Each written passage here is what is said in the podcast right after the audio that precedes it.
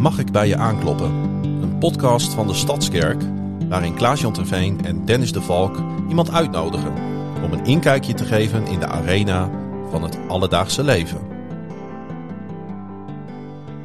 Ja, van harte welkom vanuit de podcaststudio in de Stadskerk. Fijn dat je luistert of natuurlijk fijn dat je kijkt. Moet ik wel in de camera kijken. Fijn dat je kijkt naar deze aflevering van uh, Mag ik bij je aankloppen? En uh, Dennis, we zijn een tijdje weg geweest uh, en we zijn terug van weg geweest.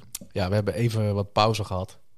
Dat was eigenlijk niet helemaal de bedoeling, maar dat ging zo, hè? Ja, het was eigenlijk een vrij natuurlijke pauze. het was niet een afgesproken pauze, maar nee. misschien kwam die voor ons allebei wel een beetje op het goede moment. Ja, ja, denk ik wel. Jij bent begonnen in je nieuwe baan. Ja, gaan we het zo wel even over hebben ja. bij het rondje. Bij het rondje. Ja, ja. en uh, er is veel gebeurd natuurlijk in, uh, in, nou, wat zou het zijn, een maand of zes tijd. Ja, er is heel veel gebeurd. Ja, ook in de kerk, ook bij jou ja. misschien. Dus ja. uh, daar gaan we het zo nog wel even over hebben. Ik ben heel benieuwd eigenlijk. We hebben elkaar niet zo heel veel gesproken eigenlijk, hè? Nee, dus dit is nee. voor ons ook even weer een soort... Ja.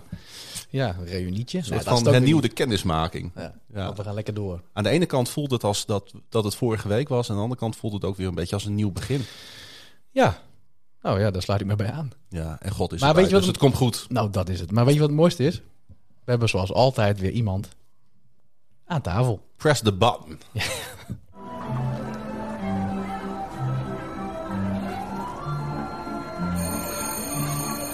Rondje rond de tafel met Dennis, Klaas-Jan en... Seendera Ritsen Meiburg. En uh, ja, leuk om hier te zijn. Ja. je even zeggen, hoe oud ben je ongeveer? Precies. Pak een beetje, slag om de arm. Nou, bijna 35 jaar. Oh, Woon in Groningen, getrouwd met Stuart. En uh, net uh, 4,5 maandjes moeder van Anna. Oh. Dus net mama. En uh, het is zo'n superleuk, nieuwsgierig, lief klein meisje. Geweldig. Heel bijzonder. Ja. Van harte welkom. Dankjewel. Wat superleuk dat jij eigenlijk weer, uh, nou, of niet weer, je bent onze gast sinds een half jaar. Dus het is voor ons ook weer een beetje aftasten. Ja. Ja. ja, en we zijn gewoon net als iedere keer weer ontzettend benieuwd naar uh, ja. wie je bent en wat je drijft. Hmm. En uh, nou, hoe je een beetje in het leven staat. Want dat is bij iedereen natuurlijk altijd anders. Ja. Uh, met vaak toch wel hier natuurlijk één gemeenschappelijke factor. En dat is dat, dat, nou ja, dat we geloven mm -hmm. in God en in Jezus. En wat hij voor ons gedaan heeft. Dus ik ben heel benieuwd hoe dat een rol speelt in jouw leven. Nou, gaan we het over hebben. Leuk. Gaan we het absoluut over ja. hebben. Maar hey. we beginnen altijd eerst even met hoe is het? Ja, we hadden het er net over. Hoe is het? Nou, het is, het is een beetje lastig hoe om was het? op het afgelopen half jaar nu uh, samen te vatten. Maar ik denk dat de belangrijkste wijziging in mijn leven toch wel de, mijn nieuwe baan is. Ja, nou vertel eens kort, wat doe je nu? Nou ja, ik, ik werkte voor, uh, voor het Dagblad van het Noorden en voor Sikkom, hè, de stadsblog van, uh, van Dagblad. Ik denk dat heel veel mensen uit Groningen en omstreken uh, Sikkom wel kennen. Ja, ik lees elk artikel hoor. Ja, ja. ik, ik, deed het, ik doe het nu niet meer. Maar nee, met een beetje pijn in mijn hart daar afscheid genomen. Maar het, ik voelde echt dat het tijd was voor wat nieuws. En eigenlijk, ja, dat is dan toch ook ehm, wel weer super mooi. Op precies het goede moment kwam er wat nieuws op mijn pad. En ik ben uh, sinds november ben ik hoofdredacteur van Flashscore Nederland. Dus ik ben uh, vol de sportjournalistiek ingegaan. Hey. En uh, ik mag, nou eigenlijk over allerlei zaken mag ik schrijven. En ik begeleid een team van junior schrijvers. en ja, ik heb het ontzettend naar mijn zin. En ook ontzettend druk. Ik heb het wel heel druk, ja. Want uh, om een voorbeeldje te geven, komend weekend is er uh, Davis Cup tennis in Groningen. Ja, in de Martini Plaza. Ja. Nederland speelt tegen uh, Slowakije en daar mag ik dan verslag van doen. Dus ik heb ontzettend veel zin ik, um, om, da om daarbij te zijn. ik, ik reis het hele land door voor voetbalwedstrijden, voor basketbalwedstrijden. En het is vooral heel veel schrijven, heel veel typen. Dus ja, sport. Leuk man. Sport, sport, sport. Ja, dat heeft toch wel jouw hart hè? Uh, ja, ik vind ja. het wel heel erg gaaf. Ja. Ik vind het vooral heel fijn om wat anders te doen. En uh, ja, ik heb, ik ook, het is ook een stapje omhoog. Ik mag gewoon nu hoofdredacteur zijn. Ja, klinkt ja, fantastisch. is echt heel erg gaaf. Ja. Dus uh, ik ben super dankbaar, super blij. En eigenlijk gaat het dus heel goed met mij. Nou, nou wat fijn. Dat is, dat is goed om te horen. Ja. Sendera, hoe gaat het met jou? Ook goed. Heb je nog wat leuks meegemaakt onlangs? Onlangs? Ehm, nou, moeder worden is wel uh, ja, hetgene waar ik als eerste ja. aan denk, moet ik zeggen. De bevalling was fantastisch. Serieus? ja, je, soms, soms, hoor je de verhalen dat je denkt... Uh. Ja, ik moet zeggen, zeg maar, uh, zonder in details te treden... De eerste zoveel uren waren niet zo makkelijk, maar dat laatste uur Ja. Daar denk ik echt nog wel met trots aan terug. Dat je dan zeg maar zo'n. Dat je als vrouw dit kan, dat je het doet, dat het onmogelijk lijkt en dat het dan toch. Dat er dan zo'n Ja. mensje uit Ja, je komt, is- zeg maar. Echt, wel- wat een wonder. Ja. Ja, dus soms s'nachts, als ik niet kan slapen na een voeding bijvoorbeeld, Mhm. dan merk ik dat het nog wel eens door mijn hoofd gaat. Van wauw, wat super dat ik dat eh, mee heb mogen maken. Ja, Ik ben heel benieuwd yes. hoe je dochtertje eruit ziet. Ja, ach. En of ze ook zo enthousiast is, uiteindelijk als wat Ja, groter ja, is ja, als ja, jij er ja. bent. Ja, ja, ja. Het is zo leuk, kindje. Ja. wat Ja, vreselijk. Ik nu echt als zo'n moeder. Lekker houden zo. Dank je. Ja, en, maar, maar wat ook wel leuk is om te vertellen, is dat we eigenlijk ook een nieuw teamlid hebben. Hè? Ja. Want we hebben, ja, ze zit niet in beeld, Nee. maar ze is hier wel in de ruimte, in de studio. ja, daar zijn we heel blij mee. Margreet Sikkema die eh, gaat ons helpen om ook nieuwe gasten te zoeken. Nou, en dat is echt broodnodig, want Ja. ehm, weet je, om hier één keer in de twee weken eh, heen te komen naar de kerk, eh, dat doen we echt met heel, doe ik met heel veel plezier. Alleen om daarnaast ook nog het op poten te zetten dat je om de twee weken een gast hebt, dat is echt, dat is echt Ja. moeilijk. Dat is echt lastig. Nou, dat heeft, heeft echt te maken met eh, planning.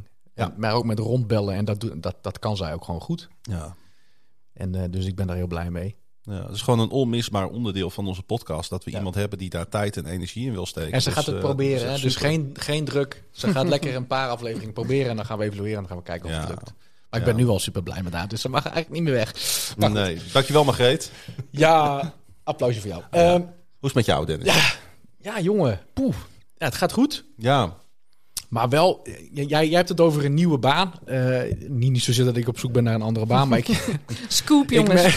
ja, scoop. Ja, ik ga stoppen. Nee.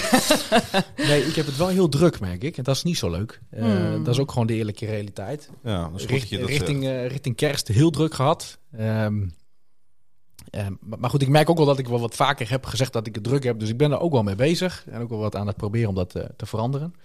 Maar wat ik vooral heel leuk vind, is dat, we, ehm, dat ik geregeld eens vragen krijg over... waar zijn jullie nou? Zijn jullie gestopt? Hmm. En hoe is het met Klaas-Jan? Dat vind ik ook zo schattig. Gaan ze mij vragen hoe het met jou is? Ja, Of dat, dat, dat ik van mensen terughoor die in de aflevering hebben gezeten.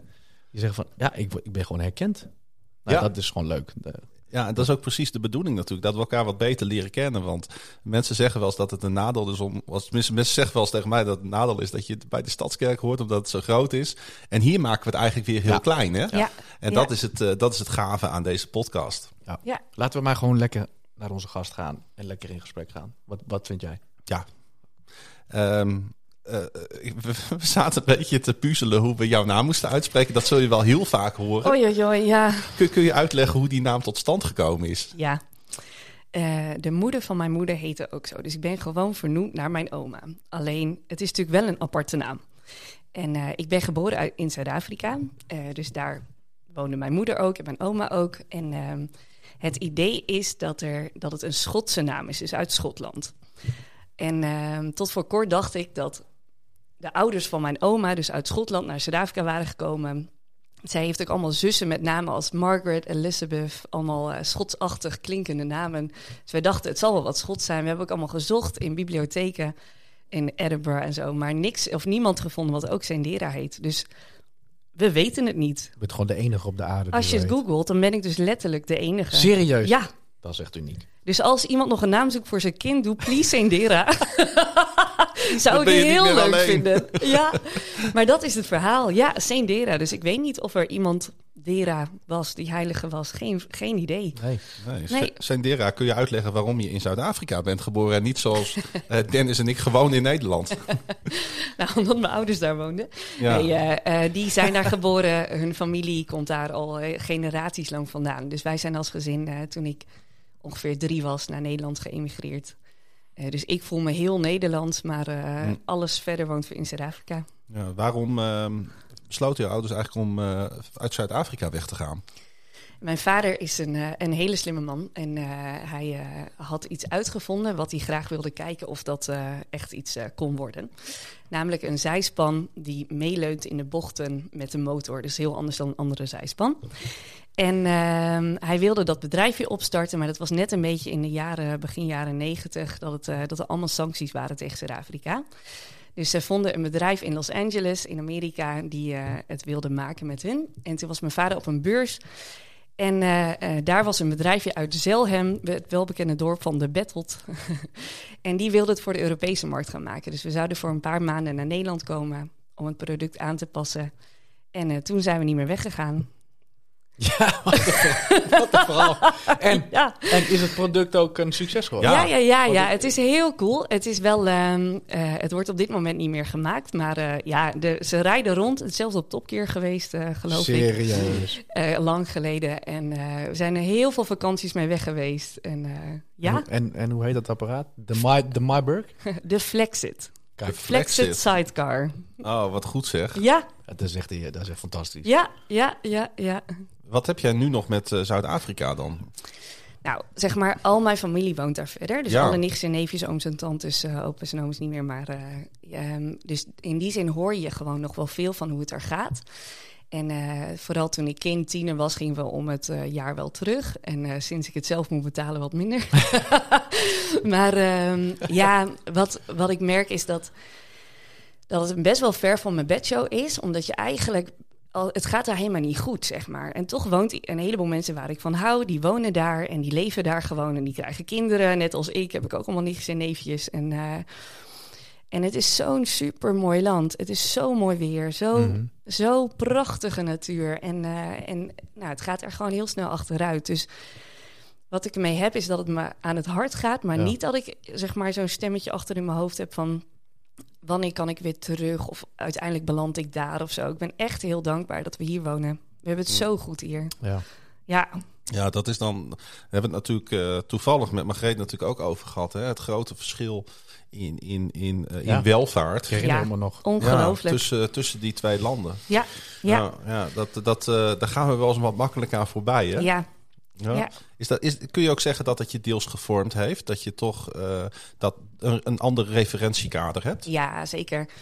Ja, want zeg maar, ik ben gewoon allochtoon, zeg maar. Dus al die, stat al die statistiekjes gaan ook over mij, maar ik ben wel wit. Dus ik lijk niet echt... eh, ik, niemand denkt dat ik niet uit Nederland kom.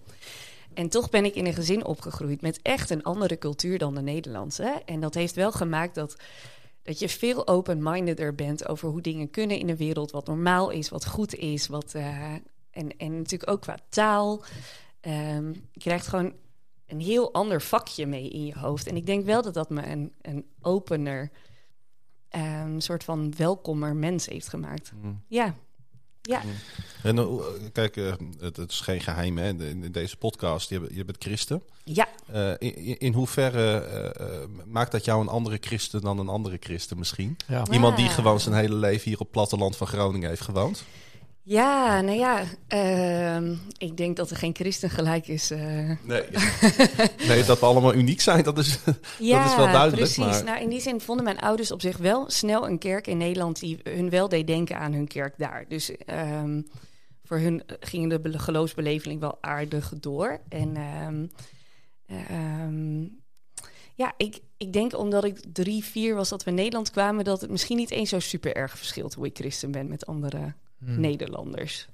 wat voor eh, gelovigen eh, waren jouw ouders in jouw eh, kinder- en jeugdjaren? Ja, we gingen eh, altijd eh, twee keer naar de kerk, gereformeerde kerk. ehm, en eh, vaak de avonddienst waren wij een van de weinige kinderen die ook nog op de, op de bank zaten. En, eh, en eh, er ook waren twee keer. Dus Ehm, kerkgang was heel belangrijk. Kerkging voor was jouw heel ouders. belangrijk, ja. En, maar het was ook iets van thuis. En eh, vooral mijn moeder, die eh, kan wel heel mooi vertellen van... Toen ging het helemaal niet goed met me en toen heeft God geholpen. En eh, je, kan, zeg maar, je kan echt op God vertrouwen en hij zal altijd voor je zorgen. En je weet niet altijd wat er komt, maar wel dat God erbij is. Dus die verhalen waren wel heel echt. En, ehm, en verder is het wel zo dat het gewoon best wel een theoretische kerk was, zeg maar. Categorisatie, beleidenis. En eh, dat ik eigenlijk pas in mijn studententijd in Groningen een persoonlijke relatie met Jezus, zodat we, zoals we dat zo, zo mooi noemen, eh heb ontwikkeld. Maar het is wel echt, het was wel echt het fundament van mijn ouders ook. En hoe, hoe werkte dat dan? Was het dan van, eh, als jouw moeder dat zei, dacht je dan zoiets van, ja, dat zal wel? Of voelde je al wat meer daarbij? Ja, het was wel inspirerend, maar het is natuurlijk ook, het is je moeder. Hè? Dus als kind dan neem je dat gewoon aan. Maar ik merk wel dat, zeg maar, dat is wel echt de basis geweest voor, oh ja, God is een persoonlijke God, niet alleen de God van een preekstoel. Ja, Mooi. want, want we horen dat natuurlijk vaak hier, eh, Dennis, hè, in, eh, in deze podcast, dat mensen vanuit een wat meer Traditionele, traditionele eh, omgeving natuurlijk uiteindelijk hier bij de Stadskerk eh, belanden. Ehm, wat vind jij er eigenlijk van? Eh, is, is dat oké voor jou? Bots je daar wel eens tegenaan, Dennis? Nee, want het is, eh, wat je zegt, het is een, een veel gehoord verhaal. Hè? Ja. Het is een veel gehoord getuigenis. Ik denk dat ehm, het, het, het over het algemeen, denk ik, zo gaat dat je, als je jong bent, heel veel theorie tot je neemt, ook op school. En dat je wat later de, de, de emotionele kant ervan Mm. leert ontwikkelen in je puberteit. Ehm, dus ik vind juist de, de, nou, eh, het verhaal wat je vertelde over je moeder, vind ik juist zo mooi. Dat ze juist wel getuigde. Ja, ja Zij heeft jou wel geleerd dat je kunt vertrouwen op God. En eh, ja, kijk, ik kom natuurlijk niet uit zo'n eh, wereld, dus ik ken Nee, die achtergrond ook Daarom niet. Ik- vraag ik het jou Ja. eigenlijk ook, omdat en ik heb wel eens wat, nou ja, er zijn, kan ik wel eerlijk over zijn, zijn wel eens wat mensen geweest uit traditionele omgeving die echt het gevoel hebben van, hey, jullie halen mensen bij ons weg. Ja. En dat doet me altijd wel een beetje pijn als iemand dat zegt, want ja, eh, je kunt het niet tegenhouden hè, als Nee. je een bepaalde kant op gaat. Ja. Je kunt wel doen alsof, maar dat werkt ook niet. Hoe, hoe, hebben jou, hoe hebben mensen eh, in jouw omgeving gereageerd?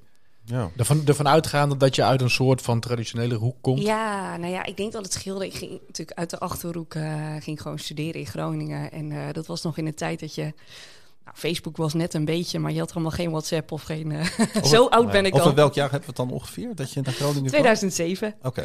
Ja, en, ehm, en dat was voor mij ook echt wel een, een nieuwe start. En eh, ik werd lid van eh, een Studentenvereniging, wat gewoon echt helemaal mijn wereldje werd. En waar, ik, waar ik zoveel ontzettend superleuke mensen heb, ge, heb leren kennen die ook echt geloofden. Mhm. En dat was zo inspirerend. En ehm, ja, als je zegt uit het wereldje, ik, ik denk eigenlijk dat we gewoon een heleboel verschillende persoonlijkheidstypen hebben. En dat verschillende kerkvormen aansluiten bij verschillende persoonlijkheidstypen. En sommige Ja. mensen vinden het überhaupt in het leven fijn om, om een beetje te weten wat er komt. Ja. Of dat iets altijd thuis ook op dezelfde manier gaat. Dat je elke Ja. woensdag eh boerenkool eet bijvoorbeeld. Zeg Ja. maar. En, en volgens mij, als we het op die manier zien van hey, het ene past gewoon meer bij jou en het andere meer bij mij, dan is het helemaal niet beter of slechter. Dan zijn Nee. het gewoon Nee. verschillende persoonlijkheidstypes. Niet iedereen eh, houdt van American voetbal bijvoorbeeld. Eh, Dat is, pas, dat is pas zonde. ja, precies. Daar moeten we het over hebben. Nee, Ja. maar zeg maar ja, dus in die zin heb ik, ehm, heb ik daar gewoon echt mijn eigen pad in gevonden. En zijn mijn ouders ook altijd heel eh, eh, supportive geweest. En als ze in het noorden zijn, dan komen ze hier nog steeds eh, graag ook, zeg maar met kerst waren ze weer mee hier bijvoorbeeld en zo. Dus eh, Oké. Ja, leuk. ja, Hey, omdat jij eh, aangaf dat je zo open-minded was, kan ik me voorstellen dat eh, de stap naar Groningen voor jou niet super spannend was. nee, ik vond het fantastisch. Ja. Helemaal aan het doen. ja, Dat vermoedde ik al. Ja, ja. En ik, dat is ook heel grappig. Het was, eh, ik mocht een universiteit kiezen, zeg maar. Ik had VWO afgerond en eh, ik kwam naar Groningen voor het eerst in mijn leven. Ik was hier nog nooit geweest. Ik kende niemand die hier ooit geweest was. En de zon scheen. Ik vond het een hele mooie stad. Ik heb me ingeschreven. Serieus? ja, serieus. Ja, Heerlijk Ja. zeg. ja, Dus echt een soort van eh, ja, eerste ingeving. eh, en dan ben je gelijk achteraan geholpen. ja, ja, Ja. ja. En zo gaat het wel vaak in mijn leven. Ben je nog een beetje verliefd op Groningen geworden ondertussen? Ja, zeker. Ja, ja, fantastisch. Wat, wat is er zo mooi aan deze stad? Ik vind het superleuk dat het eigenlijk een groot dorp is. Je fietst, je, je komt mensen tegen die je kent. Wie, eh, zeg maar, dat heb je niet in Utrecht of in Amsterdam, zeg Nee, maar. Nee. Eh, dat weet ik niet, maar dat, daar kan ik me iets bij voorstellen. Heel veel Ja. mensen zeggen Groningen heeft, heeft exact de goede afmetingen. Precies. En Ja, alles ja, ja. is er. Ja, Ja. ja. Ja, super. Ja, ik hou echt van Groningen. mooi. Eh, wel- welke, welke studie heb je gedaan? Ik heb orthopedagogiek gestudeerd. Kijk. Ja, Kun je uitleggen voor de mensen die niet precies weten wat dat is, wat dat is? yes. dat gaat over alles wat eh, er mis kan gaan tussen 0 en 18. Dus zeg maar alles met kinderen en opvoeding en leerproblemen. Wist Ja. jij dat? Ja, dat wist ik. Nee, ik dacht Ik wel- heb Pabo Iets gedaan. met voeten zou zijn. Ik dacht wel wat anders. we, hebben het, al- we hebben het al een keer eerder gehad, weet je nog? Ja. Dat- dat- dat- volgens mij was het met Sonja, dat we helemaal niet... eh, wat was dat ook weer? Oh ja, Ja. Nou ja mooi dat je, het, dat je ons niet vraagt, wat denk je? nee joh, nee, nee, nee. Heb je een hele, hele bewuste keuze voor die studie gemaakt? Nee, nee, nee. Ik had VWO gedaan en ik vond kinderen leuk. Oké. Ja, nee, ik had daar echt beter over na moeten denken. Maar ik heb het afgerond, gelukkig. En, ehm, en ik, het ligt me wel om, eh, om bezig te zijn met mensen en met wat er achter hun zit en achter gedrag zit en gedragsverandering. Ehm, maar eh, nee hoor, dat, die studie was heel spontaan. Ja. Ja, Eigenlijk was dus jouw studietijd was belangrijker dan jouw studie. zeker, totaal. Ja, Ja. echt. Ja. Hey, hoe kwam jij naar Groningen? Hoe, waar stond je toen in het leven en hoe dacht je over het leven? Toen, je, Hmm. voor, toen je voor het eerst in die trein van eh, Zelhem naar Groningen zat? Ja, dat zijn drie treinen en een bus. Ja. Maar, eh, ehm, ja, nou ja. ehm, ik, was, er ik, ik was blijven zitten in de vijfde klas. En eh, dus ik was eh, al nog een jaartje ouder en nog meer aan toe om lekker mijn eigen ding te gaan doen. En, ehm, en mijn ouders die kwamen naar Nederland voor dat project. En zijn toen zeg maar steeds een beetje langer gebleven. Maar het was altijd, lag er een beetje een laagje van... ehm, blijven we hier? Hmm. Gaan we misschien ooit nog terug? Is dit het? Waar zijn we beland? Wat vinden we eigenlijk van Nederland? Dat lag Ja. wel altijd over mijn kindertijd en tienertijd. En toen woonde ik in Groningen en het was een studentenkamertje. Een paar vierkante meter, badkamer vol schimmel. Maar ik dacht, hier woon ik en eh, dit is mijn plekje. En, eh, en nu is het mijn leven, zeg maar. Nu bepaal ik eh, wat er gebeurt. Niet dat mijn ouders hele rare dingen deden, maar toch als ik terugkijk, als je die vraag zo stelt, denk ik, ja, dat gebeurde er bij mij. Van Ja. nu heb ik de ruimte om te ontdekken wie ik ben, wat ik belangrijk vind. En Het gaf ook vrijheid dus. het gaf heel veel vrijheid. Ja, ja, enorm genoten. En toen, want toen, eh, want je gaf aan dat je in je studietijd, in je studententijd, God echt hebt leren kennen. Ja, ja, Kun je, klopt. kun je ons daar eens in meenemen? Ja, nou, in mijn eh, puberteit ben ik een paar keer naar een weekend van ronduit geweest. En daar zag ik mensen, eh, zeg maar, liedjes zingen die ze leken te menen. en ehm, Hoe zag je dat? nou, ik denk omdat ze een soort van... Omdat hun gezicht blij stond en ze eh, überhaupt uitdrukking en emotie Oh op hun ja, gezicht ja, hadden, zeg ja, maar. Dat is gewoon niet heel erg bij beruimde psalmen, Nee. zeg maar. Of in elk geval zag ik dat niet zo. Zeg Nee. maar, ik, ik wil echt niet negatief doen over, eh, over die geloofsbeleving. Maar voor mij raakte dat iets aan van, oh, hey, eh, hier gebeurt wat. En, ehm, en toen kwam ik in Groningen en ik... was opeens onderdeel van 400 studenten die allemaal heel leuk waren en ook geloofden. Allemaal heel leuk waren. Ja, en dat Ja. maakte mij heel nieuwsgierig. Van, oh, dit, dit kan dus iets echt ehm, zijn wat je leven verrijkt en, en waar je hart bij betrokken is. En ehm, ja, het, het, moet, het is wel echt de Heilige Geest zijn geweest. Want het was ergens in mijn eerste jaar in februari, was een bijbelstudietje. studietje. Ik weet helemaal niet waarover, maar opeens klikte het. Ik dacht, deze God houdt van mij en dit in de Bijbel, dit gaat over mij. En hij wil wat met mijn leven. En, ehm, en ik kwam op kring en ik zei, wat een fantastische kring was dit. En iedereen keek me verder aan. Oh, ik kon er niet zoveel mee, ik heb niet voorbereid. Ik dacht, oh, dit is echt iets van God geweest. Ja. Dit was niet Mm. het materiaal die dit deze week opeens zo mooi was. Het kamertje was er al, alleen het luikje moest nog even geopend ja, worden. Ja, precies. Ja, en eh, vanaf daar ben ik echt als een spons alles in me opgezogen. En eh, zo ontzettend veel kansen gehad ook om te groeien in leiderschap, in eh discipelschap. Ja. En op, op welk moment eh, deed jij eh, jouw eerste voetstappen in de Stadskerk? Ja, in het begin eh, ging ik in het weekend nog wel vaak naar huis. Ehm, en toen wat rondgeshopt, zoals het een goede student betaamt. En Ja. eh, toen kwam de Stadskerk, denk ik... Ja, Theo was er net. 2000, eh, ja, als voorganger? Ja, Eh, tien. tien. 2010, Tiener. 11. Ja. Ja, ja, dus wel een paar jaar later. Ja. Ja, ja ik ben wel eens in het oude gebouw geweest. Mhm. Eh, maar echt eh, dat ik hier eh, kwam, dat was, ja, was nadat Theo voorganger werd. Dat is in 2012 is dat geweest, volgens mij. 2011, 2012, zoiets. Oké. En toen? Vertel. Ja, nou ja, goed. Ik, ehm, ik ben vier jaar student geweest. ehm, als student lid bij Navigatie en toen vier jaar fulltime staf. Eh, dus toen eh, oh ja. Was dat gewoon heel mijn wereldje. Ook eh, gewoon echt de plek waar ik zo ontzettend veel van God leerde, doorgaf, ontving. En, eh, en kerk was eh, vooral een plek waar ik lekker kon zingen. En, en, en heel vaak tijdens de preek was ik gewoon in mijn notitieboekje lekker aan de werk aan het verwerken en aan het bidden. En ehm, ehm, ja, dus eigenlijk die vier jaar hier gewoon heel chill Mhm. geweest. En die tijd wel gekozen om me te laten dopen. Ja. Ehm, Ook hier? ook hier. Oké. Ja. En ehm, Was dat voor jou op dat moment iets vanzelfsprekends? Of eh, eh, is dat een worsteling geweest? Of heb je een nou, voor mij was het teken heel- van God ontvangen? Voor mezelf was het wel heel duidelijk dat ik dacht: oh hé, hey, ja, ik, heb, ik, ehm, ik, ik merk dat, ehm, dat die persoonlijke relatie met God zeg maar, zo ontzettend belangrijk voor me is. En ik vind het mooi om deze stap te zetten. Ik zie dat het erbij hoort. Maar ik wilde daarin ook wel respectvol zijn naar mijn ouders, die dat nou, toch een onbekendere stap vinden, Mhm, ja. vonden. Ehm, maar die zijn eh, nou, na een paar goede gesprekken gewoon heel supportive en erbij. En, en eh, erbij geweest. En eh, nee hoor, helemaal goed. Dus Ja. ja, het, was, het was een proces. Maar dat is het voor meer mensen. En dat vind ik ook mooi dat dat gewoon kan hier. Ja. Ja. Hey, ehm, we hadden het er voor de uitzending al even over. Want jouw studietijd bleef eigenlijk niet bij jouw periode in Groningen. Nee. Nee, ik ben een paar jaar geleden ben ik weer eh, op avontuur Ja. gegaan. Ja, Ja, met jouw open-minded eh, eh, hoofd yes. ben jij eh, in een vliegtuig gestapt. ja, dat is wel een heel verhaal hoor, voordat ik in ons vliegtuig zat. Nou, Vertel. Vertel. hoe kwam dat tot Als, stand? als het te lang duurt, dan eh, grijpen we wel in. Ja, ja, Ja. ja, helemaal goed. Grappig.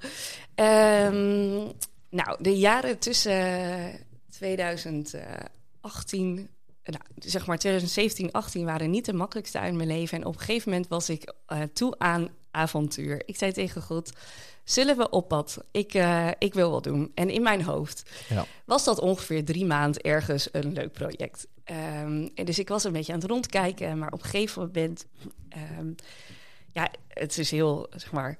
Als je het niet kent, is het zo'n gek verhaal. Maar, zeg maar ik werd s'nachts wakker en ik had echt het idee dat God tegen me zei... je gaat negen maanden weg en je gaat naar Boston. En ik wist niet waar Boston lag, zeg maar. Ik weet nu waar het ligt, maar ik heb echt gegoogeld. Bos, en voor, de, voor de mensen die dan, dan niet helemaal... Boston in Amerika, zeg maar. Want Ja. ik dacht, hé, waar heeft ze het over? Dat is dus het dialect dat ze daar ook spreken. Boston. Boston. Boston, ze slikken daar ook. Oké. Ja, en ongeveer vier uur boven New York, dus aan, Ja. aan de rechterkant. Ja. En ehm, ik dacht, wat gebeurt daar dan? Wat ga ik daar dan doen? En eh, toen heb ik dus letterlijk gegoogeld, Jezus Boston. Want ik denk, wat doet, wat doet u daar? Waar moet ik bij zijn? Wat zeg doet. Jezus in Boston? ja. Nou, en toen, weet jullie nog dat hier It's Your Church was met Hudson, eh, Hudson Taylor Welsh? ja, mijn vriend. Ja. Ja, nou, die was hier dus. En ik dacht, die komt uit Amerika-achtig. Ik ga naast hem zitten tijdens een lunch en ik vraag aan hem: Weet jij of er iets is in Boston? En toen bleek dus dat hij heel betrokken is, zijn hele familie ook, bij een jeugd met een opdracht, eh, een, een Bijbelschool. Eh, in Boston. Hij was helemaal enthousiast. En het ging ook over creativiteit, ook helemaal Ja, mijn ding. Ik, weet, ik kan het me nog herinneren. Ja. Ja, en eh, ik dacht, nou, dat zal het allemaal zijn. Dus ik had het opgezocht, natuurlijk nog meer over gebeden, nog meer over gepraat. En het begon ongeveer een jaar later. En eh, me daarvoor ingeschreven, begin 30.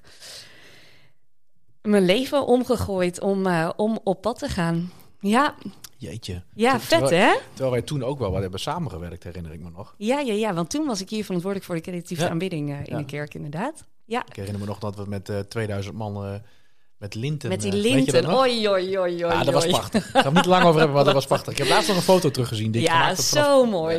Dat was met het kringenproject. Maar Ja. dat, Ik wil toch nog een stapje terug. Want jij zei, ik had best wel een. eh, ik zat in een wat moeilijke periode. Ja. Eh, waar kwam dat door? Ja, dat is een wat langer verhaal, maar ik, eh, ik ben eh, vier jaar getrouwd geweest en toen gescheiden Mm. op mijn 28ste. Och, Wat ja. heftig. Ja, super heftig. Ja, Ja. ja. ja. en dan, dan vind je daarna jezelf weer een beetje uit. Dan zit je opeens weer in je eentje in een klein eh studiootje. En joh, wat heftig. ja, Ja. heel proces geweest en heel veel over mezelf geleerd en het echt helemaal aangegaan. Maar eh, nou, na anderhalf jaar dacht ik, god, zullen we even wat leuks doen? Ik wil op avontuur. En Dus toen je- kwam dit. Dus je bent wel met een, eh, nou, met een dosis pijn op dat vliegtuig gestapt. Nou, ook gelukkig in die jaren daartussen wel echt veel herstel Mm. ook.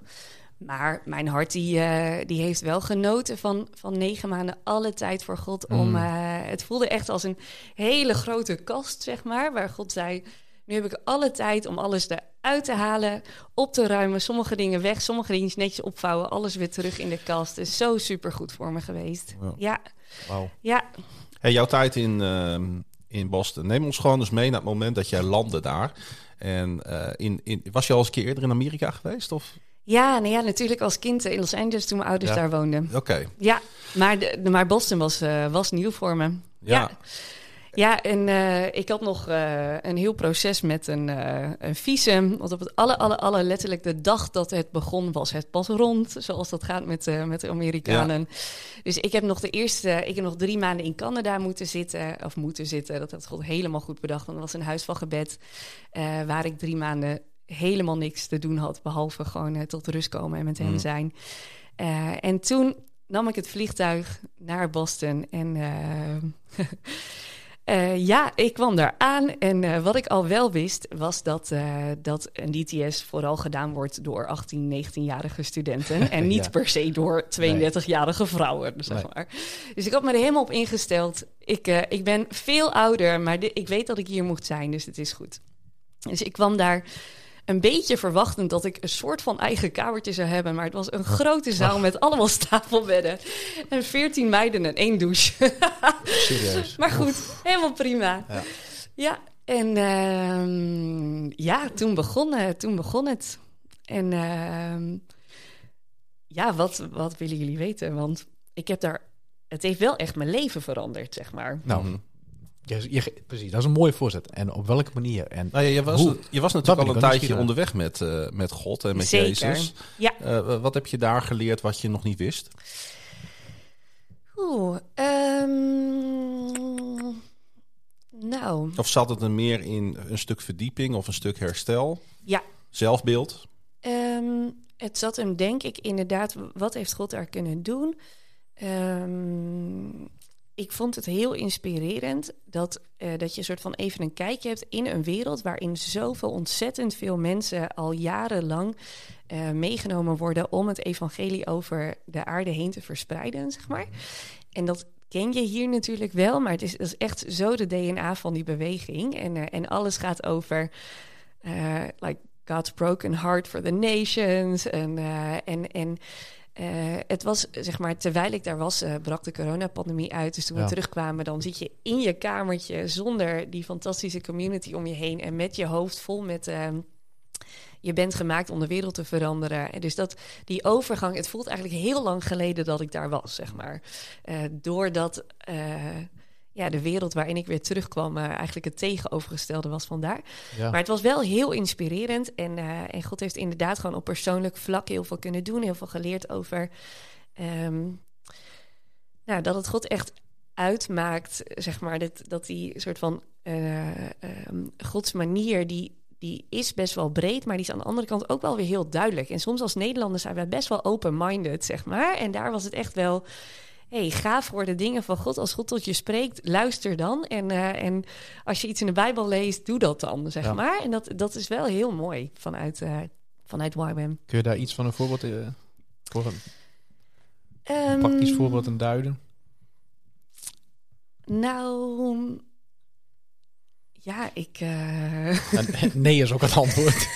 er komt niet meteen iets in me nee, op. nou, misschien eh, straks. Nou ja, Ja, er, komt, precies. er komt één woord in mij op. Als ik van, nee, luister, jij bent gewoon ontzettend geïnspireerd geraakt. En ik denk dat dat, dat ook wel eens onderschat wordt wat dat doet. Hè? En ik heb het eigenlijk ook iedere keer als ik hier weer geweest ben... of als ik eh, bijvoorbeeld een, een manna heb ingesproken... Ja, dan merk ik hoe geïnspireerd ik weer ben geraakt. Omdat je gewoon bezig bent met God. Omdat je gewoon bezig bent met Jezus. Soms heel bazaal. ja, Gewoon een stuk uit de Bijbel lezen. Omdat het kan. precies. Gewoon een lied opzetten omdat het kan. Ja, Maar dan merk je hoe belangrijk het is om geïnspireerd te worden. En ik, ik moet zeggen, ik, ik mis het ook wel eens. Want ik, ik werk bijna ieder weekend. En dan ik, ik ga eigenlijk nooit naar de diensten. En ik kijk ze altijd na. En dan Ja. zit ik op dinsdagmiddag zo'n dienst te kijken. En denk ik, oh, Ja, het is toch anders. ja. En daar was ja. gewoon van, van 7 uur s ochtends tot 11 uur s avonds... was je gewoon met Ja. God bezig, zeg maar. Zo mooi. ja. Ja, Ik heb, ik heb nog wel een vraag die echt op mijn lippen brandt. Ben jij ook wel eens chagrijnig? ja ik ben Ja? wel eens. Ja, het is een soort van één keer per maand, hoor. Zeg maar niet, niet qua maandcyclus, maar gewoon, het is echt niet vaak. Maar ja, ik ben wel eens... eh, en tussen vijf en zes eh, heeft mijn man geleerd... om er niet al te veel moeilijke vragen te stellen. Net voor het eten dan... eh, Oh ja, dan ben je een beetje grumpy. Ja.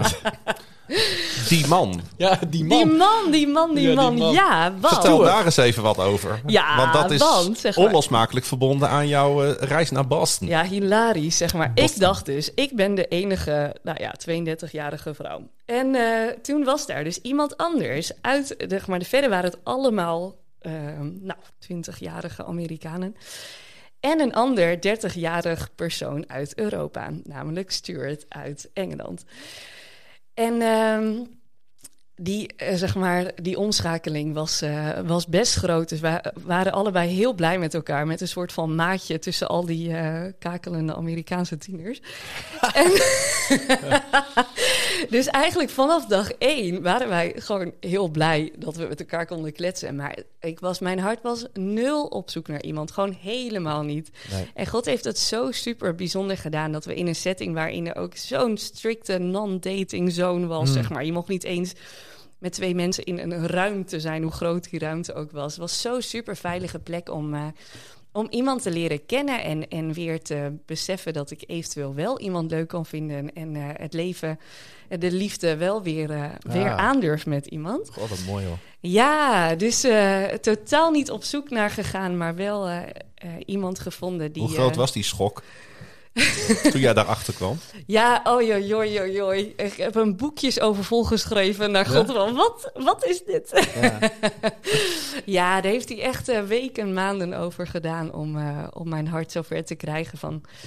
Je mag hierop vertrouwen en eh, jij kan liefhebben en, en, en iemand houdt van jou. En dit is goed, dit is van mij. Wauw. Ja, Wat, wat vind je aantrekkelijk aan hem? hij, hij is eh, zijn billen, nee. Dat is- hoor ik nou nooit. We sturen nog even een foto mee. dat hoorde ik nou Dit nooit. vindt hij wel leuk om te Ja, horen. ja, dat, Nee, hij is super nieuwsgierig en positief en eh, heeft altijd wat te vertellen. En s ochtends wil hij wel kletsen en smiddags en s avonds. En, eh, en het is gewoon een hele slimme, hele leuke, lieve man die ook nog eens heel goed kookt. Ah, Ja, kijk. dat is een pluspunt, hè? Ja, lieve schat. Ja, Ja, wat, wat leer je van hem? ach. Ik leer, ehm, ik leer van hem om eh, van tevoren na te denken over, eh, over mijn planning. Hij is gewoon heel goed in van tevoren al iets doordenken. Zeg maar cadeautjes hebben voor iemands verjaardag. In plaats van zoals ik vroeger in de auto heen dacht. Oh, ik heb niks. eh, Oh ja. kan ik nog langs de Albert Heijn? Wat is er nog open? Hij is zo zorgvuldig en, eh, en, eh, en liefdevol en eh, doordacht en eh, Jongen, gastvrij. jongen, jongen. Hele leuke vent. Ik hoorde het al, de ideale schoonzoon. Nou ja, dat, dat kan hè? Ja. Ja. Ik zat nog te denken, hè, want ehm, het, het treft me ergens best wel hoe je ehm, kort vertelt over dat je gescheiden bent. Ik wist dat helemaal niet, dus dat, Nee. dat, ergens vind ik dat ook wel heftig. Ja, En ik moet direct denken aan mensen die, want ik, vanmiddag sprak ik iemand die eh, onlangs gescheiden is. Eh, heb je ook een, eh, een tip, vind ik veel te Ja. plat, maar heb je ook iets van Een wijsheid. ja, een wijsheid of een les die jij hebt geleerd vanuit de periode dat jij eh, eigenlijk dacht, ja, mijn hele leven staat op, op mijn kop. ja, en, en ja. Want je zegt zelf al dat je eigenlijk er niet voor open stond.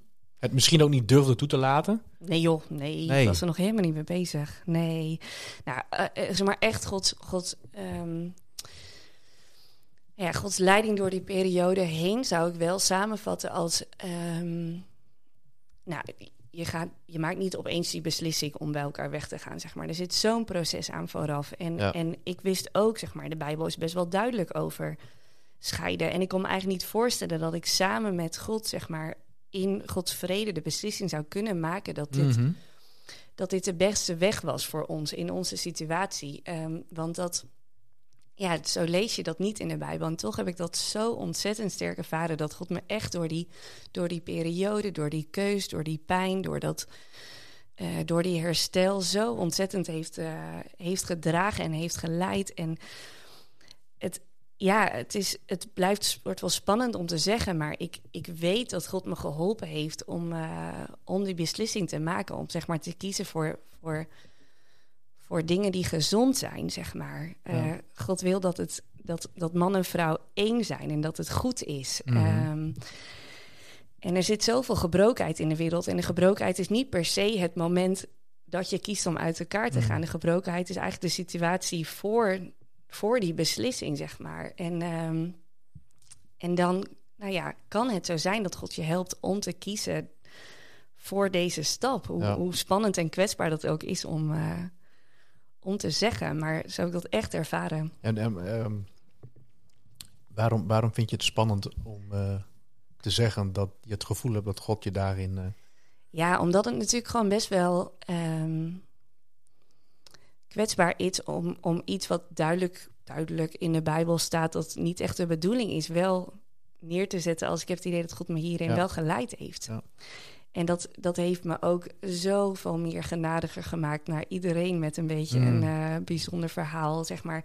Ook het hele proces van relatieethiek hier in de kerk, een beetje van de zijlijn meegekregen, maar dat ik wel dacht, nu gaat het over homoseksualiteit, maar het had ook net zo goed over gescheiden mensen Ja. kunnen gaan. Ja.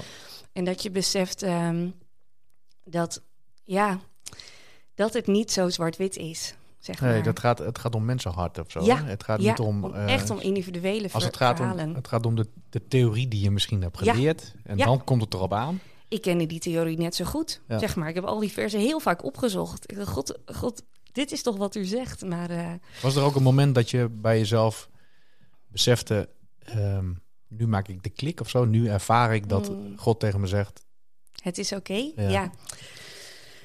ja. er was wel een fase waarin ik dacht... ik weet eigenlijk wel met mijn hart dat ik dit wil... maar, maar, maar eh, eh, nou, ga ik dit hardop uitspreken, zeg maar. En Mhm. eh, het was in de winter en ik fietste door het park... en alles was besneeuwd en er was één boompje... en die was nog knaloranje, vol met oranje blaadjes. En ik had dus het idee dat God tegen me zei van... hey, weet je, soms lijkt het als, zeg maar... soms kunnen dingen eigenlijk niet, maar kunnen ze toch eigenlijk wel. Ja. En, eh, en zo waren er meer van die voorbeeldjes in die tijd. En ook gewoon Gods, Gods vrede door alle gebeden en gedachten en gesprekken heen. ehm, dat ik dacht, ja, u, u, u opent deze weg. Ja, Eigenlijk is dit een boodschap voor iedereen die zich wel als een buitenbeentje voelt. ja, ja, Iedereen die zich wel eens anders voelt. Of denkt, ik was er misschien niet helemaal tussen. Of ik hoor er misschien niet helemaal bij. Nou, bij God hoor je er wel bij. precies. Nou, maar echt enorm. Ja, En ook Ja. voor mensen die eh, gevangen zitten in eh, verwachtingen van anderen. Ja. Dingen die je opgelegd zijn. Dat je in een pas moet lopen. ja. Zonder, en- zonder nu te zeggen dat je uit de pas moet gaan lopen. maar dat het een eh, Nee, precies. Ja, Dan gaan met ja, ja, Jezus ja. in die pas lopen. Precies. En dat, dat zou ook echt mijn tip zijn, zeg maar. Neem hier alle tijd voor. Doe het samen met mensen. Kies heel veel mensen om mee te bidden en, en te praten. En, ehm, en dan kan, het, dan kan God je verrassen. Ja. Ja. Hij is van alle tijden, eh, al eeuwenlang. En ehm, daar eh, gaat Roelof het over hebben.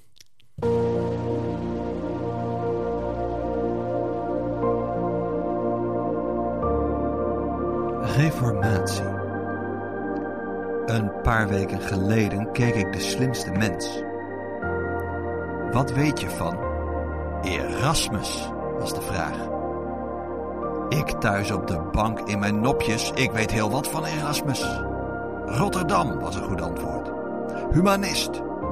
Lof der zotheid, want dat was een dikke bestseller van Erasmus. En filosoof?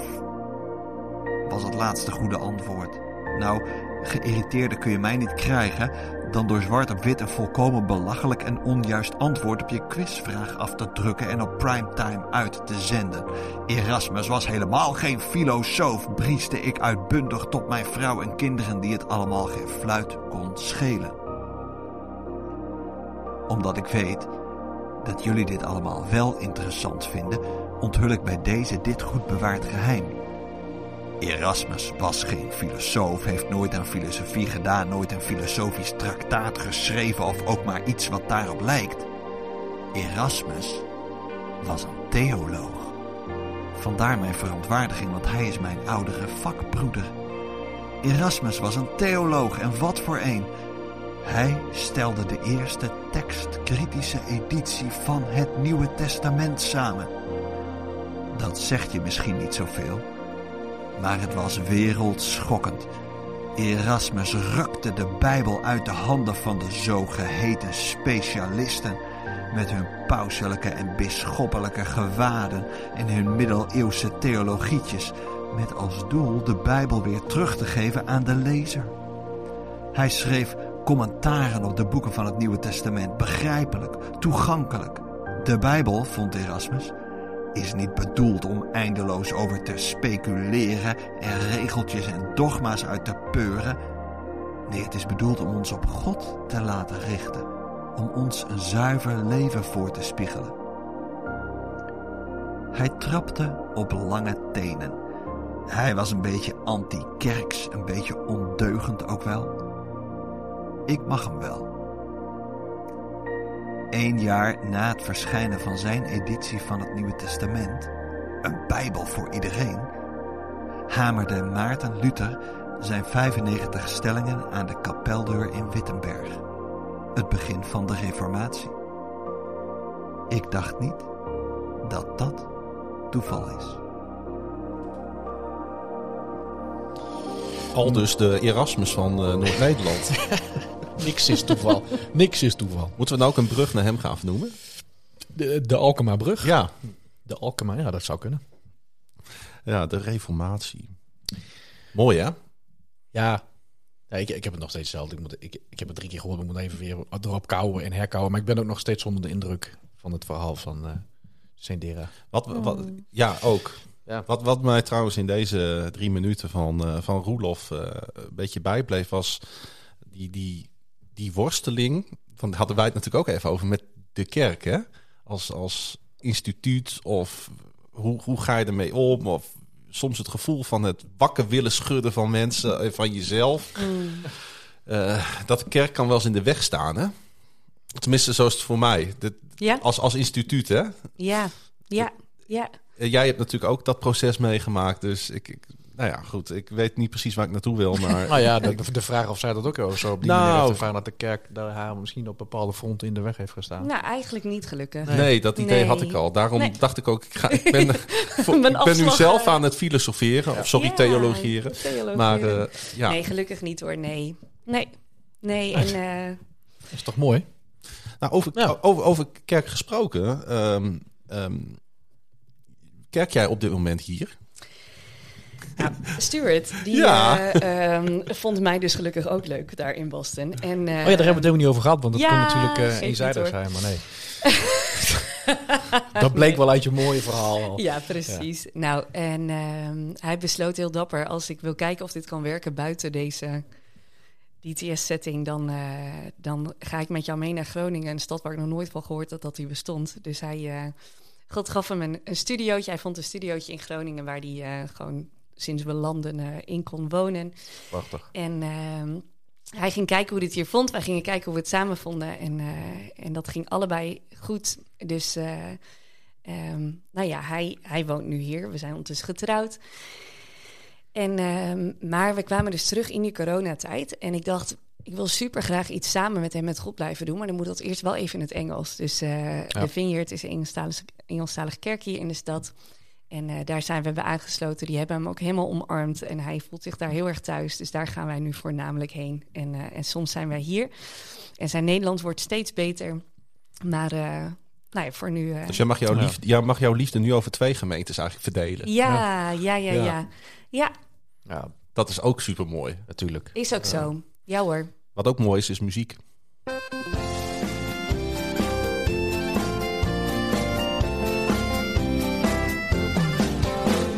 Liedje erin, liedje eruit. Ja, en het is heerlijk om dit weer te gaan doen, eh, Dennis. Ik heb dit echt gemist. Dat vind je leuk, Ik heb hè? jou gemist, ik heb Ah, de gesprekken gemist, maar vriend. ik heb ook de zoektocht door, eh, door eh, de prachtige muziek die er is gemist. En eh, laten we beginnen met, eh, met de gast, met eh Sendera. As usual, hè? Wat is jouw eh, keus? En eh, daarna ga je ook vertellen wat uit de lijst gaat. Yes.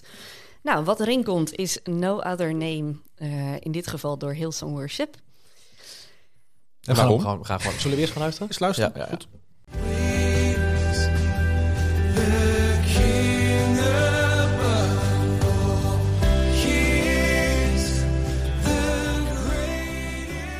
Een heel eh, indringend nummer. Ja. Wat, wat best wel gedragen eh, gezongen wordt. Eh, waarom heb je hiervoor gekozen? Nou, met mijn last minute eh, karakter moest ik gisteren nog een liedje opsturen. En eh, er zijn natuurlijk zo ontzettend veel mooie liedjes. En er was er niet per se eentje die, eh, die voorop stond, zeg maar. En toen, toen dacht ik, nou, als ik niet kan kiezen, dan mag u kiezen, God. Dus ik vroeg, eh, welk liedje mag erin? En eh, toen moest ik aan deze denken. En toen dacht ik, ken ik die? Ja, ik ken die eigenlijk wel vaag. en toen heb ik hem geappt. Fantastisch. ja, Ja, dus, naar Dennis eh, geappt voor de goede orde. Ja, nou, naar Nee, Margreet, naar de Margreet, hè? assistent. Ah. Eh, yes. Ja, en weet je, God heeft zo ontzettend vaak door, eh, door muziek ook tot mij gesproken... dat ik dacht, God weet vast wie de komende tijd deze playlist gaat luisteren... waarom dit liedje erin Wauw. moet. Hopsakee. Mooi, ik vind het echt een mooie houding. Dank je wel. Ja, daar kun jij nog wat van leren, Dennis. ik kies er gewoon één uit. dat is niet. En, Welke eh, ma- welke ja, mag er moet ook eruit? een uit. Ja. Ja, toen moest er nog één uit. Ja. Nou, en toen dacht ik, ehm, snelle blik op de lijst. Er komt een liedje in, die gaat over name. Dan gaan we er eentje uit met name erin. Ja. Dus something about the name. Zo verschrikkelijk mooi nummer. Ja, sorry. Maar er komt ook een verschrikkelijk mooi nummer voor in de plaats. Precies. Dus dat scheelt. Nou, dat is het inderdaad. Ja. Zullen we naar die van jou gaan luisteren? Ja, Of wil jij eh, zet maar aan. Wil je nog wat... eh, Remember those walls that we called sin and shame. They were like prisons that we couldn't escape. But he came and he died and he rose. Those walls are rubble now.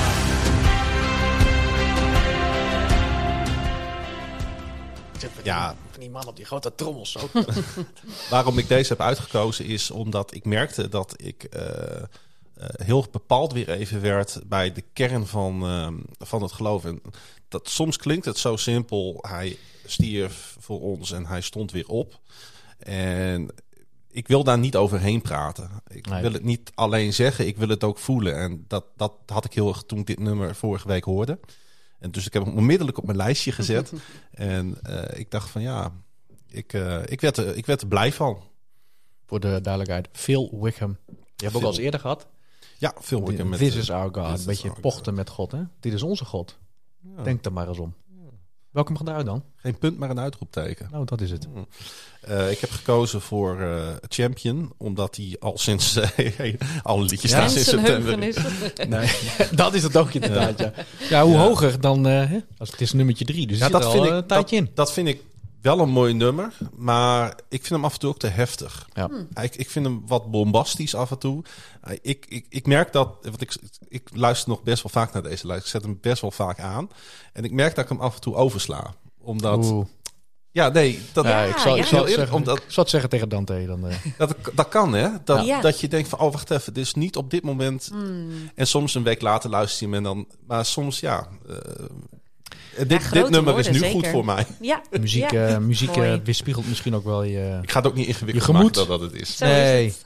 Nou, ik Ja, maak- nou, dat is wel een goede opmerking. Wat je inderdaad, dat is wel zo. Want eh, ik, ik ben ontzettend, ik zei het voor de uitzending, eh, ik ben een enorm country fan. Mm. Eh, maar er zijn ook dagen dat ik het even helemaal niet kan verdragen. Weet je nog dat wij de, tussen de vorige aflevering en vandaag nog een keertje elkaar hebben gezien en bij jou thuis Amerikaanse country hebben gekeken en geluisterd? Dat was echt hilarisch. Was echt heel Samen erg op de bank. lekker, hè?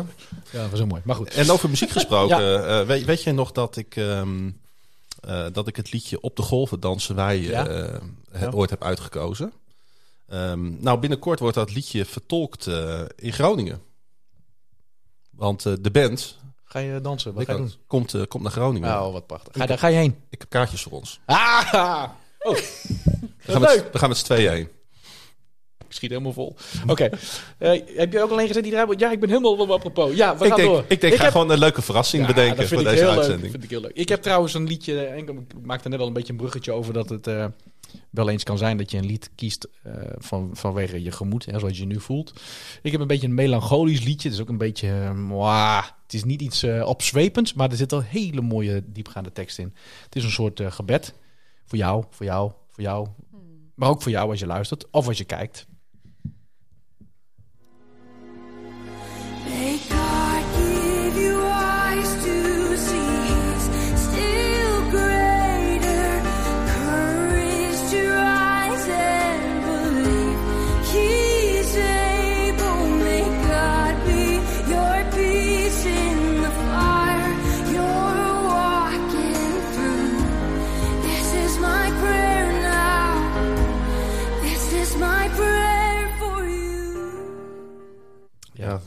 Bijna mee te zingen. Zo mooi. Ja. ja, Maar, maar ook wel in, in het verlengde van jouw verhaal. Want er zijn gewoon mensen die hebben het op dit moment heel moeilijk. Ja. En dan is het een soort... eh, ik, ik weet nog dat ik zelf in een periode heel moeilijk zat... omdat ik een paar liederen kreeg. En als ik dat lied nu hoor, dan ga ik weer terug Ja, naar ja, dat ja, moment. ja, en dan voel ik me weer... eh, Ja. dus het kan heel erg eh, helpen en bemoedigen. amen. Eh, En Jezus, welke gaat eruit? Jezus, wij verhogen u. Opwekking 237. Ja, we zijn bijna aan het eind gekomen alweer van deze Mag ik bij je aankloppen? De 33ste aflevering. En eh, ja, we gaan, eh, wij gaan de komende maanden gaan we regelmatig eh, gaan we terugkomen met een aflevering. Nou, het is de bedoeling om gewoon weer het vaste ritme Dat gaan, we, te... dat gaan we proberen. Ja. Ja. Maar over twee weken weet ik alweer dat, dat, het, dat ik in het buitenland zit voor mijn werk. En voor ook wel een klein beetje plezier hoor. Ja, tuurlijk. Maar we gaan het, we gaan het gewoon proberen We gaan het proberen en anders... Ja, dan lukt het niet. En als het niet Maar we doen ons best. Niet. Ja. Hey, ehm, hoe was het om eh, eindelijk eens een keer in een podcast eh, te gast te zijn? Ja, Want jij, leuk. jij vertelde, mijn man heeft al een paar keer in een podcast gezeten. Ja. Schept hij daar een beetje over op? Hè, van kijk mij eens in een podcast zitten en nou is het jou overkomen. Hoe voelde dit? Ja, wel, eh, wel leuk. Ehm, ik hou heel erg van kletsen en van nieuwe mensen leren kennen. En, eh, ik heb volgens mij zoveel gepraat. Oh, heerlijk. de Ik- vorige aflevering, toen zei jij nog van... ik ben heel veel aan het woord met Matthijs, weet je nog? Ja. Mhm. Toen dacht ik, oh, nou, ik ben vast niet zo heel veel aan het praten als ik er ben. Maar ik heb heel veel gepraat. Maar dank Ja, je wel ja. daarvoor. En eh, nee, superleuk. Ja. En het was nog maar een fragmentje van je leven. Nou, echt. En, eh, Ja. Maar wel een heel waardevol inkijkje, denk ik. Ja, dank je wel. Ja, zometeen ga je, weer Bedankt terug, eh, ga je weer terug naar je gezin en naar je, naar je kindje. Hoe gaat het eh, met hem of haar? Want dan hebben we het eigenlijk niet eens over Jawel hoor. Dochter, Anna. Een meisje, Anna, ja, gaat supergoed. Ehm het is echt, zeg maar, ze heeft een hele leuke papa en, en ook een hele leuke mama. en het is echt, ja, zeg maar, ze gaat naar een gastouder die het al 30 jaar doet. En die zegt, jullie hebben echt een heel leuk kind. Dus Ja. nou ja, dan geloof ik het, zeg Ja, maar. ja Dus, dat is eh, natuurlijk een ervaringsdeskundige. Ja, precies. Zit Nou, erop. Ja. Ja, Dennis bedankt. Ja, jij ook. Ja, Dat is me weer aangenoegen. En ik heb nu alweer zin in de volgende keer. Kunnen we niet gewoon nog een uur eentje erachteraan plakken? Gewoon nog weer... Nou, ik, wij nee, kunnen de hele avond ja, wel door, volgens ja. mij. eh. Dan Eh, moet er weer eens toestemming van uh, Margreet. En ik zie Margreet nee schudden. Dus dat... Nee, dat is niet waar, grapje. We hebben een hele strenge PA. hey, Sandera. Ik zeg het weer op zijn Engels. Kan er niet zoveel aan doen. Uh, Dank je wel voor jouw komst naar de podcaststudio. En goed om jou beter te leren kennen. En het gaat je goed. God zegen voor jou. Dank je En wel. voor je gezin natuurlijk. Ja. We zijn even weg geweest, maar luisteraars en kijkers, wij beloven dat nummer 34 niet zo lang op zich laat wachten. Met weer een nieuwe gast, drie nieuwe liedjes en wederom drie nieuwe minuten van Roelof. Wij zien uit. Jij ook. Maar naast dit alles en boven alles danken we onze vader. Hij die was, hij die is, hij die komen zal. En lieve luisteraars, lieve kijkers, hij komt spoedig. Amen. Amen.